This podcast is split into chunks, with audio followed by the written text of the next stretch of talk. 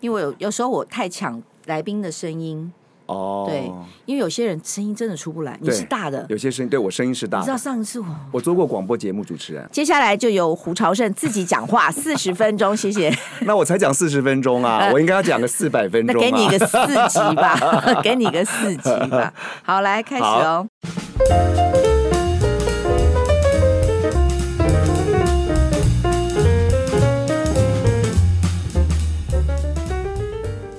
我台北前一阵子都是阴阴雨雨，可是今天呢，太阳就出来了。为什么呢？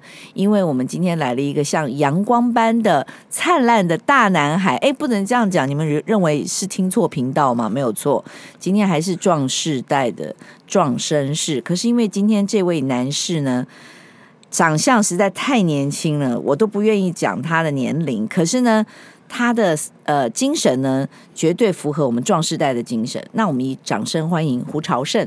Hello，Sophie 好，各位亲爱的听众朋友，大家好，我是艺术策展人，我是胡朝胜。我不知道大家对朝圣的认识是多少，我觉得我是他的粉丝来的啊，因为真的就是他在演讲的时候那个风采哦，真的非常非常的迷人呢。谢谢谢谢，没有，那这个可能刚好，因为我从小呃就常常被老师叫上台去演讲啊，这是一个。然后第二个就是我大学主修是大众传播，哦，对我今天有看资料，对的对的。然后我曾经也做过啊呃，呃这个播呃 DJ 啊，哦、就是电视台在啊、呃、景广还有啊、呃、纽约的中广。啊，广播电台，哎，广播电台播新闻，然后播节目，嗯，然后再来，我又在，嗯，我差不多在二零零五年到二零一八年之间，在学校教书，嗯，对，所以我比较有多一点学习表达语言的能力。这个很重要，因为你是在做推广，就是艺术方面的，那你自己的那个口条啊，是那个班 C 啊，都是很厉害的哈。那你为什么会特别请到朝圣？因为朝圣最近这个这么熙熙攘攘的这个花灯啊，对，对，你要先先介绍一下。哦，好啊，谢谢 Sophie 这边呃提醒我哦，呃，我这次帮台北市政府呢策划了，就是二零二三台湾灯会在台北当中的一个光展区里面的艺术。进入店面的这样子的一个计划，也就是艺术入店。那么它整个地方是在呃复兴南路到光复南路、市民大道跟呃仁爱路这中间这一区的商家。所以呢，呃，我们在过去一年来花了很长的时间在东区呢啊、穿梭游走哈，也希望把当代艺术跟这种所谓传统的灯会能结合在一起。所以，若是这两个礼拜呢啊、呃，我们的听众朋友有空啊，或者是在灯会结束之后，其实还有很多的作品会持续的留下来。只要稍微注意一下我们在东区的一些相关的资讯跟地图，我想我们可以按图索骥，看到非常多精彩的当代艺术作品。诶，到几号？活动呢是二月五号到二月十九号，那时间就有两个礼拜，嗯。啊，那它是配合整个灯会的呃期间啊，但是很多的艺术品其实因为都是进入到店家里面，嗯，所以那个作品它会留的时间更长，所以我今天又要。那个插队了，因为这一集呢，你知道我们其实录了非常多，可是你这个有时间性的问题，我就要跟那个执行制作讲一下，说 这又要插队，帮忙一下了。对。对，哎，其实啊，我今天要跟大家讲的事情，是因为今天是开工嘛，我们还是要先报告一下我们壮士代文教基金会，我们这哎呦，真的非常非常的忙碌，所有你知道大家都在过年，我们每天都在安排我们老板好多的媒体的访问的行程，然后现在你知道，从今年二年。二零二二年十二月，全台六十五岁以上的人数比例是多少？六十五的。哎呀，这个我还真没概念。我觉得好像大家都是年轻人啊。嗯，六十五岁以上有十七点五六，哎，哇，百分之十七点五六，将近二十了。哇，二十，那所以台湾两千三百万，嗯，至少至少其实就有将差不多就是四百万的人是六十。所以其实我们讲的所谓的五百万大军啊，嗯哦，已经越来越不是，可能都已经超出了，超过有可能。因为你知道一年呢，哦，嗯，很好笑，就是二零二一年的时候是十六点八五，对，今年呢是十七点五六，将近。高了零点七耶，百分比耶，零点七，很高。而且，所以我们现在是超高龄社会，对，要走进。本来呢，本来只有嘉义哦，一个、啊、一个超高龄社会的那个主要城市，现在已经加入了什么？嘉义、台北、南投、云林四个。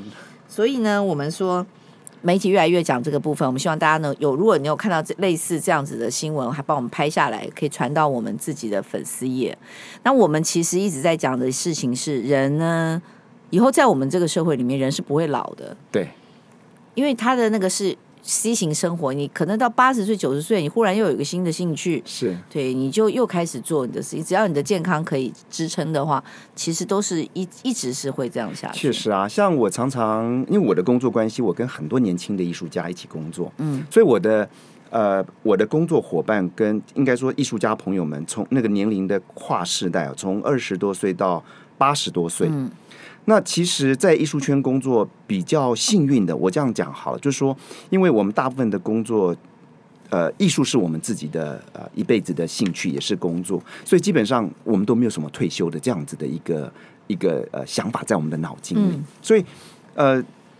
很多人就问说啊，曹生，那你在艺术圈工作多久了？我说我差不多快三十年了。对，我刚刚就是因为这样子，我才说你，我确定你是我的族群，因为我找不到他的年龄，哎，他好秘密哦。没有啦，所以这个三十年的意思是什么？我现在其实我今年也才五十二岁，嗯，那我就在想，我看到我的这些长辈们、艺术家们工作到八九十岁的。每天早上起来还在持续的画画做作品，那因为这是他们的生活的一部分啊，所以对我来讲，我也没有想过说啊要不要退休这个事情。没有没有，你也都不太会特别去讲这个事情。对，就是觉得要一直。他刚刚自己讲五十二的，我说 各位各位听众，走在路上看到一个二十五岁的年轻人，绝对就是他，好吗？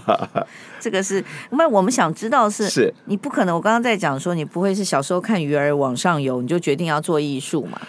诶，而且你以前还是传播。哎，对，我大学念确实，可是其实因为我从小爱画画，嗯、那我从小其实学画画也学写书法啊。嗯、然后因为我父亲的关系，父亲他是军人哦，那可是他自己本身很喜欢念古文，所以我从小其实老实讲，我比较我觉得现在回回头过来看，哎，觉得很幸运是小时候我爸爸是拿着鞭子在旁边叫我写书法、背《古文观止》，好，这个呃背唐诗，啊、我是老幺。然后背唐诗三百首，人家都在外面玩，我们在乡下，我一个人在家里，我就边哪个乡下？在屏东乡下，我就我是边哭边写。然后他就在旁边这样子教训我。你老幺，你还会被这样子，是为什么？啊，就我们家就我一个儿子，两个姐姐，他们就呃功课也还不错啊，所以那我我就受到这样子的呃呃这个关爱，特别多的关爱。我老幺，我就是一直被放出去玩。那你看多好，因为你是女孩子。因为我钟爱国奖。真的，难怪你现在下个礼拜要出国又干嘛的？因为刚刚说，刚刚在说他的年龄最好笑的事情是，我说那他说我现我说不行，因为我剪头发嘛。我我说因为我下个礼拜要出国，他就说你看你又出去玩。我说是不是传说中的中乐透？他不是，他讲的是爱国奖券。我说好，那我不用再查你的年龄了。你讲爱国奖券，我就知道了。真的，我还还没有讲到乐透，我就直我每次直觉讲说讲。爱国奖券，然后另外一个部分就是我朋友有一次跟我笑我说：“哎，你们出去要记得穿穿布鞋。”他说：“潮圣现在没有人在讲布鞋，都说球鞋了。布鞋是我们小时候在讲。”我说：“哦，天哪！你你你一定讲玻璃丝袜有没有？这个我倒没有想到过。所以，所以我的年纪其实应该这样讲，就刚刚回到小朋友的时代。所以我从小确确实喜欢喜欢念书，喜欢。”呃，涂涂涂东西，从小就是市长讲、县长讲的嘛？哎，倒没有啦，但是喜欢参与这种文化的活动。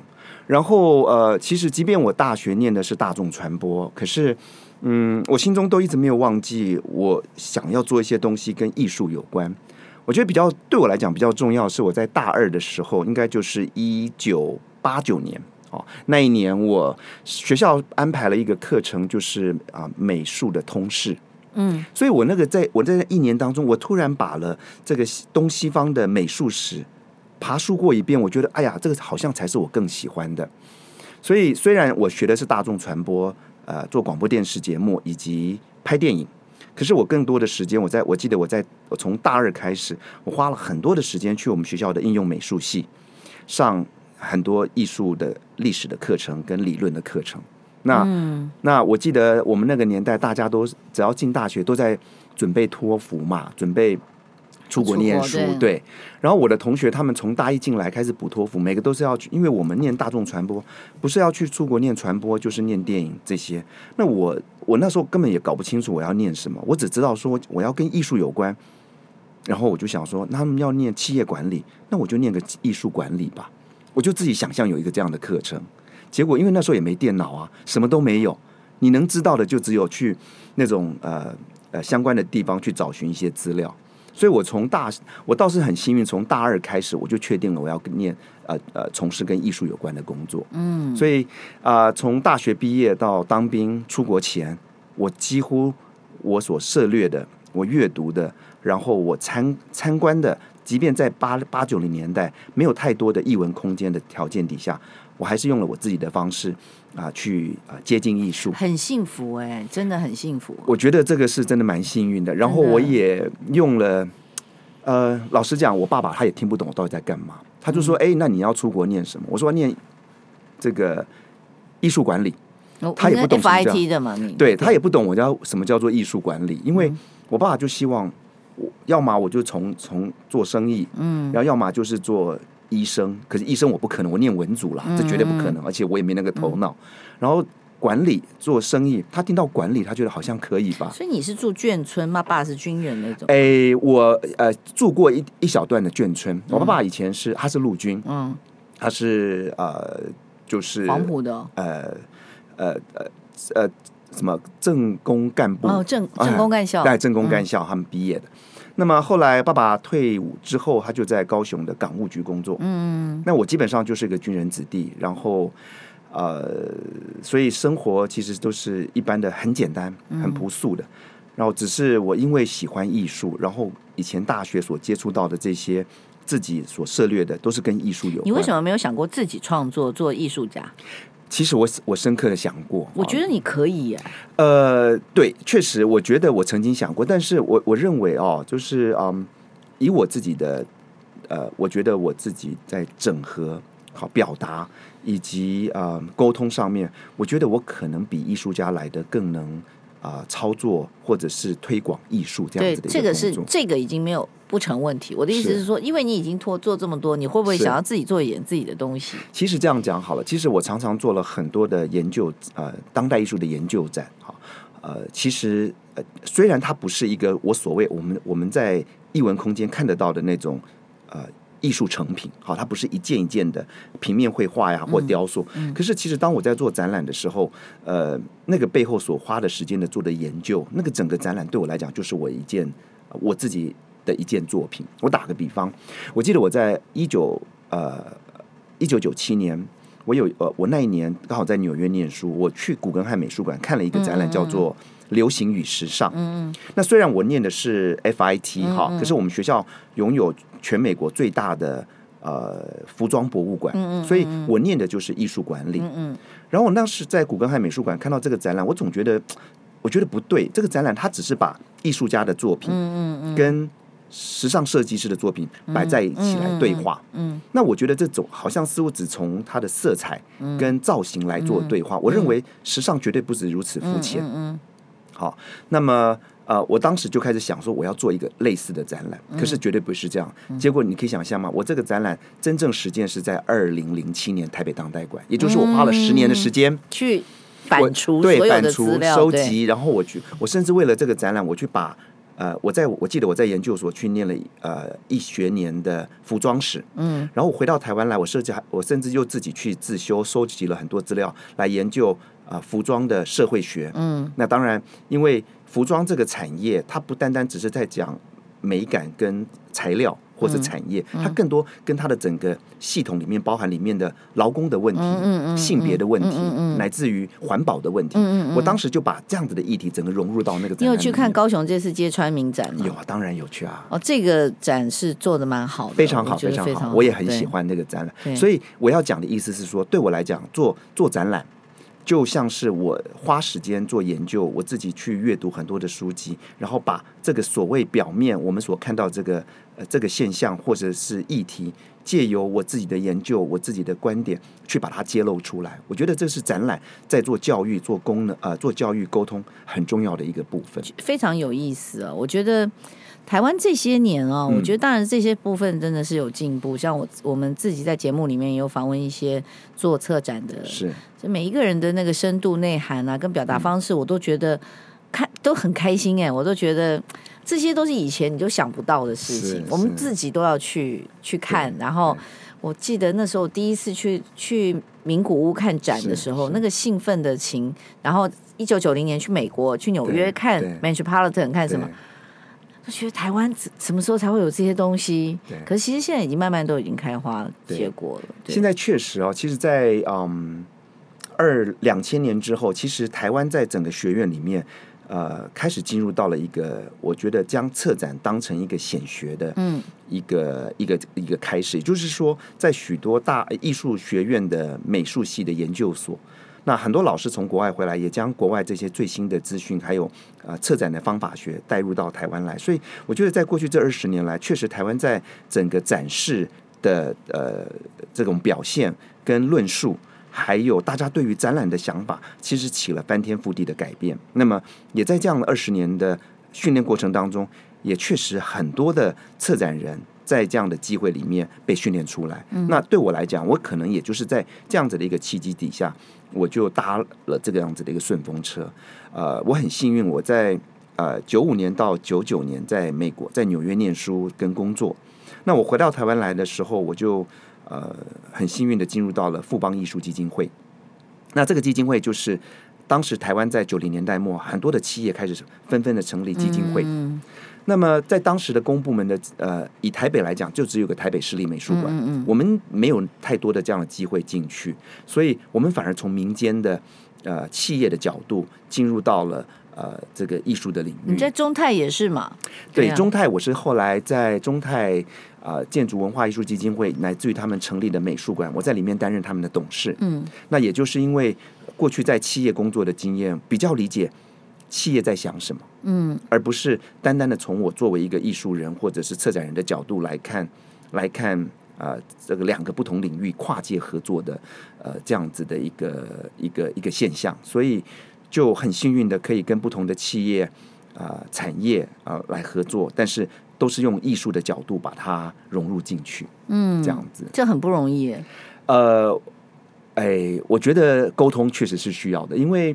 呃，艺术家若是直接跟呃企业合作，其实常常艺术家他大部分的工作，我们这样讲，很多人会觉得说艺术家都很恐怖啊，或者说艺术家不食人间烟火呀，或者说艺术家呃很难沟通。嗯，可是我我常常会跟朋友讲，艺术家的工作就是不断的关注自己，嗯，把自己最深刻的一面传达给大众，嗯，那么当大众看到这样的作品，他会投射到自己，这就是艺术家工作里面很重要，要把。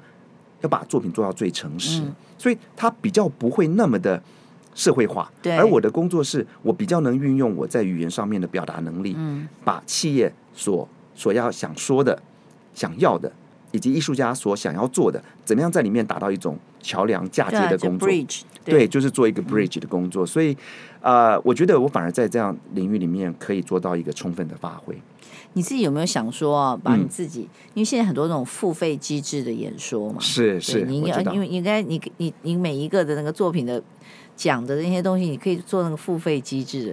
哎，我倒没有想过，哎，真的。因为像最近很多，不管在讲音乐的啦，在讲什么的戏剧，啊、你看魏海敏他们自己现在都出，他们是、啊、他是出 YouTube，哎是，他是出 YouTube 还是呃、啊、Podcast？啊，然后系列性的不是免费的、哦，这都是收费的哦。收费的机制是要让人觉得我付费，我一定要把它听完，把它听完。对，确实，这个其实知识，我们常讲，对我来讲，知识是可以共享，但是知识。真的不能变得太廉价、太浪费。嗯，嗯，我觉得在台湾哦，我觉得很多的时候，嗯，因为相关的资讯或者活动的取得相当的容易。打个比方好了，嗯，这个是我觉得有点可惜。像台湾很多我们的美术馆啊，嗯，要么不是不收费，就是收个三十五十，象征性的。我可以理解政府在这个上面希望推广更多的呃这个艺术嘛。可是我们有没有想过，就是大家出国去看很多的美术，哎，哎呀，贵的要死。比方说一一张门票，MoMA，我都忘了，差不多一张门票是二十块美金，对，起跳，对吧？那我的意思，我并不是说门票要贵，而是其实大家就会非常珍惜好所有知识的来源。对对对，好，就是说我们怎么样把这些美术馆他们辛苦做的展览，好，而不是只是我去里面吹冷气啊，夏天呐、啊，哦这样子。所以我要讲的意思，我确实蛮认同刚刚 Sophie 所提到的，未来若是这些可以做成一个转变成一个收费的机制，然后让更多人可以认真的想要来。学习来听的话，这个确实是一个很好可以分享的机会。这个就是一个我们在讲说一个人的在城市里面生活的一个氛围跟方法啊、哦。对，像我们在纽约的时候，我可以一整天只带一个三明治，嗯、然后我就去三个美术馆，或两个美术馆。对。可是我什么事情也不做，下午在那边喝咖啡，我可以混个两三个小时。对对。对然后带本书或不带书或看人，大家都不会觉得你奇怪。不会。你就觉得很自在，对，穿个布鞋，那就是你这个这个价值，你身边的人可能是个百万富翁，他也可能是个流浪汉，可是，在阶在阶级上面，你也没有什么。不太有太多阶级的感受。对，你就是在那边看。确实。你知道今年我去呃新的，你知道上次不是有一个有一个安娜的那个，就是他本来想买下一栋大楼的那个，就是一个房子。对对对。他现在是制造安娜。对，制造安娜，他是那个他现在是一个呃摄影的博博物馆，在纽约。然后他现在是推广怎么样呢？他非常的赞成你在一楼买东西，边走边吃边看边喝。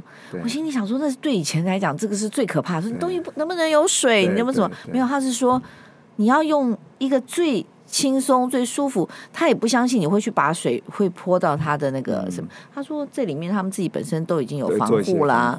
那你你带个饮料又不是带手榴弹，有什么了不起的？对，这个其实呃，当然我想每个对、呃、这个是他比较生活的。对对每个机构他们有对于保护作品有些不同的嗯想法。比方说去年大家若是还记得话，在欧美很多的美术馆被很多环保团体。拿些些什么呃番茄汁啊什么的，就就专门攻击一些名画，哦，是啊？去年这个在欧洲很多这样。那但是我觉得他们是要唤起一般人对于呃地球暖化、环保的这些呃刻不容缓的议题。对不起，他攻击名画跟跟那个环保，你给我解释一下为什么？其实我也不懂哈。可是为什么呢？我们常讲哈，你要若是要引起话题，哈。你去找最具有呃最具有影响力的人事物，你最容易被看到。那我可以想象他们做这个背后的目的。那他也不是真的要去破坏名画，因为那些他们选择的名画泼洒这些呃酱料的这些名画，都是他这个画前面都有亚克力罩，每一个一定有的啊。是，可是有些画其实是没有的。我打个比方哈，我记得我有我我记得我那时候在念书的时候，我们老师跟我们讲一个在。MoMA 非常经典的案例，好像是一个加拿大的一个观光客，他到了 MoMA 之后呢，看到了蒙德里安的作品，嗯，他不知道是故意还是不小心，他进到美术馆之前吃了，呃，吃了优格，嗯、而且好像是呃葡萄还是草莓的优格，好恶啊！是的，他就吐在画上面，嗯、而且画上面是没有压克力罩的。Oh my god！所以这种事情就会。层层出不穷。其实，在欧美很多的呃这些抗异议人士啊，他们常常运用美术馆作为一个公共的场域，然后来表达抗议，来表达他们的诉求。所以，嗯，不过这个这个也是刚刚 Sophie 所提到，这个就是看这个机构啊，大家怎么来看这样子的一种方式。但我觉得，呃，不外乎就是希望，我相信越文明的国家哈，或者说越。受过这个美学洗礼的国家，我相信大家对于人跟人之间的关系，以及人跟作品之间啊、呃、的这种距离，我相信大家基本上还是都会保持着一种比较文明的态度啊、嗯哦，不会真的上前去摸它啊、抓它呀或干嘛。嗯、这个就就回到我我工作的状态，我过去二十多年来啊、呃、做了很多策展工作，诶呃几乎碰到民众去触摸作品的案例。非常非常的少，嗯，但是还是有哦。那个有的状况，大部分都不是大人，都是小孩子，可能不懂事。好，看到有些作品很可爱，就想要去摸，嗯，可是还好都没有发生什么太大的问题，嗯嗯。所以，嗯呃，我觉得所有的生对我来讲，这种嗯，怎么样借由我自己的专业学习，还有参与哦，呃，去形塑我对于这个世界、对于环境的想象，其实反而是我在工作上面。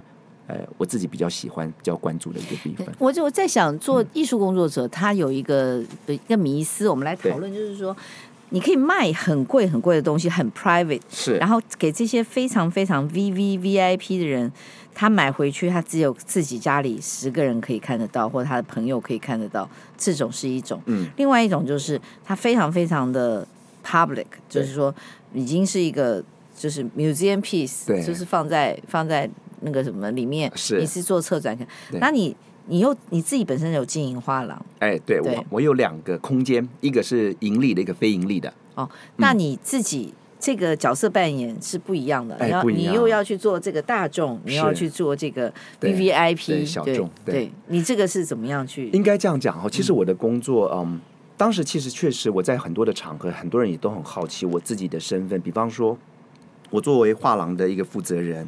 商业画廊的负责人，我自己也有跟七个艺术家开了一个非盈利的空间，主要是我们自己拿钱出来支持一些很多年轻的艺术家，然后进行一些国际的交流。那另外一个部分是我的策展公司，然后以及我又在大学曾经做过差不多十多年的这个呃讲师，然后再来嗯，我也做到处会去做演讲。那我的工作其实对我来讲比较大的意义在于啊。艺术才是我最主要的核心价值，也就是我觉得艺术是我认识跟这个环境沟通很重要的一个工具，而这个工具只要是透过艺术，我其实都很愿意去参与去学习。那啊、呃，比方我也跟啊、呃、品牌商业合作，我也做了很多我们刚刚提到的支持年轻艺术家的，我们自己跟一群比较资深的朋友们掏腰包来做展览的，让这些艺术家能被看到。当然，我们也服务。啊，社会顶级啊，社会金字塔顶端的高端的这些精社会精英，他们做艺术的收藏啊，乃至于我们到呃偏乡，好会做很多的艺术教育推广等等。那我觉得我们都是在根本就在做文化部长的事情啊！没有没有没有，我就想说，其实透过艺术，你会发现这个世界啊、嗯，它确实有在变化。嗯，那可是其实当然很多人也在取笑我说，那你做这个很慢呐、啊。我说。这个有时候就像教育一样，百年树人的工作。嗯嗯嗯、你我我可以想象，我在三十年前入行的时候，当时的人看展览的人少之又少。嗯，可是当现在当展览已经变成年轻人或大部分人生活休闲习惯里面的一部分的时候，对我来讲，这个就是一个很大的成就。嗯、虽然不见得这个是我造成的，但是我觉得或多或少，我们在这样的推升底下，让观展，然后透过艺术了解世界这个样子的一种。啊呃，行为可以去，嗯、呃，可以去改变环境的时候，我觉得这个才是我从事艺术工作啊、呃、背后我认为最大的企图心。这样，或者这艺术这件事情跟世界的这个走向，前几年的疫情啊，对，很多人就走到了 V 就就是 VR 这一块 AI 的这个东西是可以去做这些事情，是的，是的，那它就可以让更多人很快的去接触到这些东西。对，像嗯。我们确实啊，像我在前几年，我自己啊跟了国内的一群的艺文圈的朋友，我们就自己啊组成了一个叫做台湾当代艺术资料库。嗯。那我们自己去募款，我们号召很多的朋友，大家用各式的用各自己的专业，有人是用学术的研究的专业，有人是带着学生一起来做研究，有的是我们去募款。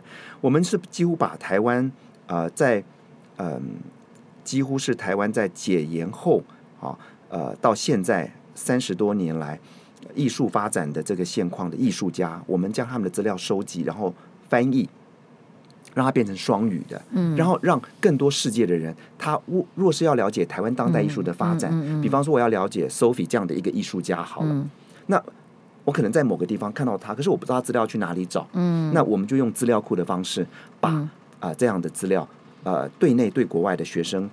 呃，艺术研究者，你觉得他贝斯这个很大哎，非常大。你光做那个那建模，那个那个都很难。Exactly，你做你做那个 archive，你做那个网站，还有更重要的，你还要翻译。嗯，对，那个那个都是很长的一个工作。所以像这样的一个机制，呃，就是我们去推推动的。这怎么会是民间？这个应该是一个国家级应该去做的事情啊。有的时候，这个有时候就是，哎，提案吧，一般你就出来动算。对啊，就是有时候，有时候政府你看到政府不做，那我们就自己来做吧。Oh. 那所以很多的费用我们也是跟政府去申请预算。Oh. 对，那么啊、呃，更重要是说，因为这里面的啊、呃，所有参与者几乎都是志工，学校的老师、mm. 艺术家、翻译者，还有老呃策展人们。大家用自己的方式去帮台湾去建立一个属于台湾的一个艺术资料库。那现在假设是我现在是收听的人，嗯、我说、啊、第一个我听到的消息就是呃，这个灯会的啊十九号之前还是可以去看。对，那你有没有什么导览的场次什么之类的？呃，其实假如若是大家上网去登录去 download 这个台北通这个 app，嗯，好，这台北市的这个里面都有相关的资讯，嗯嗯，甚至包含地图，你可以按图索骥的去找，嗯、你就只要找台北灯会。啊、呃，因为我们这次台湾的灯会分了几个重要的区域，一个是中央啊、呃、中央的灯区，那是在国父纪念馆，嗯、对，然后再来在新义计划区的未来未来区域，嗯，然后到新义计划区的源啊源就是呃源头的源啊，它比较是以我们原住民的艺术作为主，嗯，再来就是光展区，嗯，那么只要在网络上或者是这个 App 上面哈。啊或等等之类，其实里面资料都非常的清楚。嗯嗯、我相信现在的人很会使用这种网络的、嗯嗯、手机啊，每人的人手一机嘛。那你的那几个特殊的那个是在新义区的那边的？呃，我的是在东区。东所谓的东区，东区就是、嗯、呃，我该怎么讲？就是刚刚讲，就是从复兴南路到光复南路。嗯。嗯好，然后市民大道到仁爱路，嗯，对这些这这个区域，嗯、就是所谓我们传统的灯区，不是不是到呃传统的东区，而不是现在指的新义计划区。嗯、那这些东区另外一个很重要的，为什么会设置在东区？其实我们知道这几年东区的房价，嗯啊，应该说。啊、呃，变得相当的没落，嗯、然后房价也一直有点，诶，在那不稳定，嗯、然后很多的年轻创业者都离开了东区，所以东区没落了。它曾经是八零年代、九零年代，呃，所有年轻人都聚集的地方嘛。嗯嗯、可现在他们都到了新义计划区啊，嗯、或到中山区，嗯、或到西门町，所以政府台北市政府也希望借由艺术进入到东区这样子的一个环境里面，可以创造不同的人群。嗯、那。以现在来讲，目前估算差不多将近会有一千万人，两个礼拜会进入到整个台北来看灯节。嗯，所以我们觉得这也是一个很好的机会，让东区有机会接触到更多的一般的市民，嗯，然后让他们进入到东区，让东区有一些机会，从这样的一种消费过程当中，让东区能再次复苏。这样，我如果用走的，从忠孝东路这边一直走，对，可以走，可以。其实可以，其实我觉得看这样子的一个灯节啊，我我我会用这样子的一种。心情跟大家分享，比方像我每年哦，应该说每两年我都会到欧洲，嗯，去看威尼斯双年展。嗯，那威尼斯双年展的概念就是将所有的这些艺术品打散在整个威尼斯的城这个这个城市里面。那么其他国家，包含里昂双年展啊、土耳其双年展，几乎都用这样的模式。所以呢，我就建议说，我们的听众朋友，若是你想要来看这个灯节，或是我们这个光展区的东区的艺术入店这个计划的话，其实你就把它当成你到国外去旅行。那么就走路啊！哎，对，你就走路，而且现在这个冬天的这个温度，其实走路也挺好的。就说今天是一个很好，因为就是我把太阳带回来。真的，你想想看，假如说在夏天在台北没有办法走路，对呀，对呀。那现在这个温度走路你也不会流汗，然后你又觉得很舒服，对。然后你可以花好几天，你因为我们这样逛完，老实讲哈，你啊，差不多看十件作品，可能就要花到。一个小时以上，当然当然。那我们有总共有四十几件作品，嗯，所以你可以分好几天，你可以在周末来看，只要在晚上的时候，嗯，你即便就逛街吃个饭逛个街，轻轻松松的，嗯嗯嗯，都好，对啊，一定一定是走这个绝对没有问题。我们的 A P P 每天就要叫我们走多少？是啊，所以所以说我说这个这个也是又回到刚刚 Sophie 所提到，这个就是我喜欢做展览很大的目的是。借由艺术跟更多广大的民众接触，嗯嗯，比方说，其实我在美术馆、在画廊做展览，其实接触的还是社会里面的少数，对，就是大部分都是对于艺术有兴趣的朋友。那比方像 Sophie 这样，Sophie Sophie 常看展览嘛。可是我们要知道，我们在两千三百万人口，或是将近八十亿的人人口里面，有多少人是真的可以有机会进入到美术馆？嗯，那有人可能是因为工作啊、带小孩，各式各样的理由。可是对我来讲，若是我在画廊做展览，我很我可以去掌握的很精准，我知道谁会来。嗯、可是当我的艺术的策划进入到城市里面的时候，嗯嗯、我把这些艺术品带给我们的大众。嗯嗯嗯、那么。你你可能没有机会去美术馆、去画廊看展览，但是我把它带到大家的生活空间当中。你这已经做得很好，就是第一个是现实的。当然，你刚刚还讲 database 这个什么时候会做完？大家可以去做、嗯、去做存取呢？去看呢？他做不完的，永远做不完，永远做不完。他就是他必须是一个置业。对，那么。所以我们现在已经可以看得到，都可以了。我们做了好多年了，我们应该做了有八年左右。所以，呃，我们常常碰到外国朋友，我都会把这个呃呃台湾当代艺术资料料库的这个、嗯、这个网站啊，传给他们，嗯、那里面又是中英文的，所以、嗯、呃，只要台湾的艺术家一直持续的创作，他都会有新的来，嗯，都有新生嘛，都是啊、呃，这个从大学毕业、研究所毕业。他做了几年，他真的变一个专业的艺术家，他就被写进去。所以这就是青史已经有留名了。所以我们今天重点是说，你有没有跨出你自己的规则？你自己设定没有设定规则？没有、欸、你的你的人生就是每天都是在做最新的东西，对不对？呃，我觉得应该是这样，因为嗯，我们这样讲好了。若是我们对于艺术的艺术是一个反映社会现况的一种创造力的话，嗯、那。我作为一个艺术创策展人，我常常做的工作就是不断的去挖掘艺术家，嗯，去跟艺术家工作。他们走在时代的尖端，我跟着他们一起走，啊，陪伴在他们身边，一起做这些事情。所以，我们常常做的事情，确实会比较容易。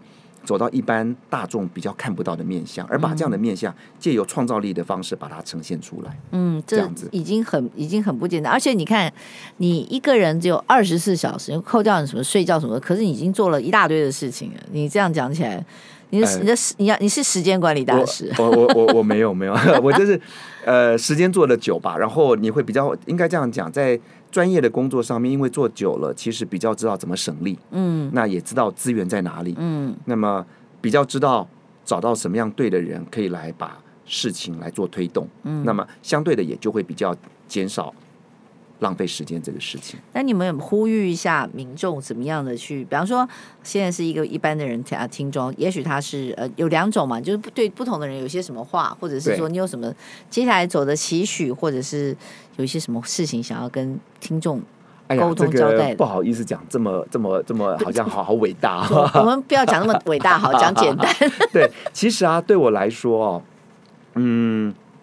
我觉得，对我从事一个艺术艺术策展工作的人，我最大的期待其实就是让接触艺术、欣赏艺术变成一种全民运动。我们可能从这样子的一个面向来看，只是觉得好像我是接触艺术，可是其实很多大家都却忘了，很多艺术家的创作其实是跟这个世界对话的。也就是说，我们可以用我们参与艺术的这样的行为，去形塑我们所要的理想社会。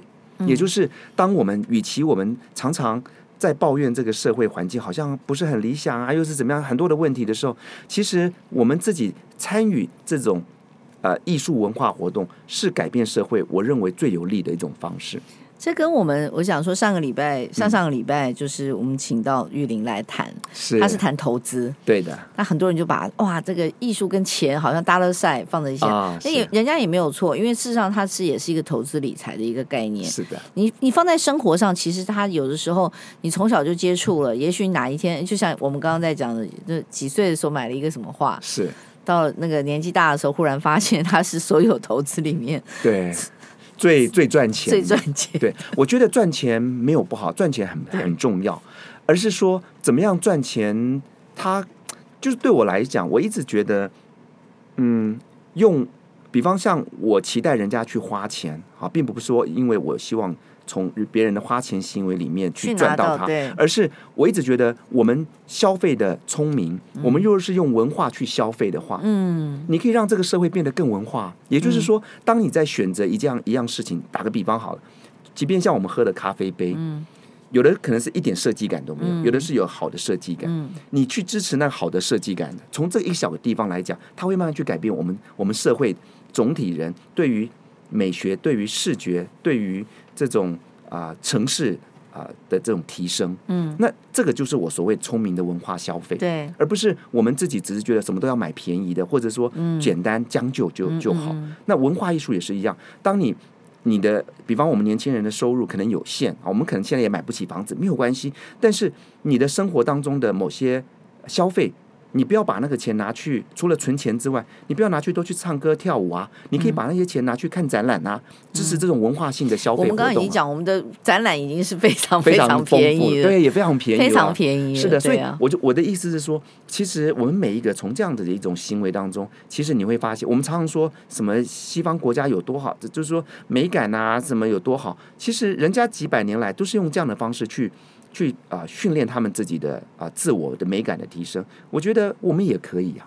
我觉得教育也是这样子，像我们这从小小孩子也没有特别教，就是带着出去看展览，嗯、一直带着出去看展览，嗯、他自然而然他自己也就会变成自己的一种文化底蕴嘛。所以我们其实讲说，当年哦，我们要讲老一点是当年的。德智体群呢，是最后才有美，美对对，对。美好像是很后面的事。可是其实我们现在的生产力、消费力或者我们的创造力，其实美这件事情跟已经是占了一个很重要的核心。而且它真的是一个国家在在现在这个全球化的年代来讲，我觉得美感哈，它可以成为一个新新的竞争力，对。啊，而不是国力，哎，国力、嗯、那种很多美感，它其实是没有办法用。呃，这个什么呃，用数字去衡量的，也就是我们可能借有这样的一种美感的的推升，为我们国家带来大笔大笔的钞票。这也是我们最近啊，在壮时代希望推的是什么？嗯，因为很多人哦，他存到很多钱，是就是去买房子留给儿子跟女儿，他自己不会花在身上，他不会自己去变美，或者是说，呃，他觉得我已经到了这个年纪了，我干嘛还要？花这些钱在我身上，那事实上，他如果是变成生活上面，你今天要去，我们去看国外的看美术馆的老太太，那个珍珠耳环，啊、那个高跟鞋，哇，哇，那个真的很认真的，真的很认真的。所以我觉得这个就是一个全民的一个慢慢的改善，真的。所以我觉得，呃，从事艺术工作或是喜欢艺术这样子的呃一种嗜好，它其实呃不分年龄啊。那只要对这个有兴趣，其实它它成它可以成为你一辈子最重要的一个生活里面的一个资产，非常重要。对，而且你喜欢了那个环境以后，嗯。就像我们自己很重视，哎，我都会说，哎，这这个衣服跟谁出去的时候穿过？这个不行，啊、这个就每天自己有 database。可是这个就是变成一个生活习惯了。对对对，那也就是需要像你们这种有理想、有抱负的年轻人。哎，对我一直告诉我自己哈，就是说人的年纪会变大，但是心里绝对不能不能变老，所以保持着一种心态，然后。接触各式各样新新的新奇的东西，嗯、我觉得可以让我们自己身心灵都可以变得很年轻。好，我们最后还是希望听众朋友可以呢去走。去看我们的灯会，哎，对的，复兴南复兴南路到光复南，对，复兴北光复北，呃，主要是呃，是因为市民大道以南就是光就是光复或是呃复兴南，所以说复兴南，对，我们走这几条都可以。对，然后里面很多的有趣的餐厅啊、服装店啊，然后咖啡厅啊、发廊，甚至街边，大家都可以看到很多有趣的艺术。你只要看到那个东西看起来怪怪的，先先停下来 注意一下，这到底是什么？有没有看过？是不是都有 QR code？其实都有 QR code。跟作品说明牌，稍微的绕一下就会看到了。好，那希望大家过一个，嗯，已经现在已经元宵过了，不过还是春天了。是的，走春，是的，谢谢。好，谢谢 Sophie，谢谢曹圣。曹圣有没有英文名字？有，我叫 Sean，S E A N。哎，你是 S E A N 的，因为有两种 Sean，一个是 S H A W N，那个是澳洲。对对对。S E N 是爱尔兰，对对对，就是啊，史恩康纳莱，对，就是这个。对，因为我的外甥我也给他取名叫 Sean，是因为那时候我跟一个澳洲人啊，他是教我英文，所以我就那时候跟他帮他取的那 Sean 是 S H A W N。哦，对对。好，没事，好，聊天的，对对，很好，我觉得这个很轻松啊，太好了。Sean，嗯。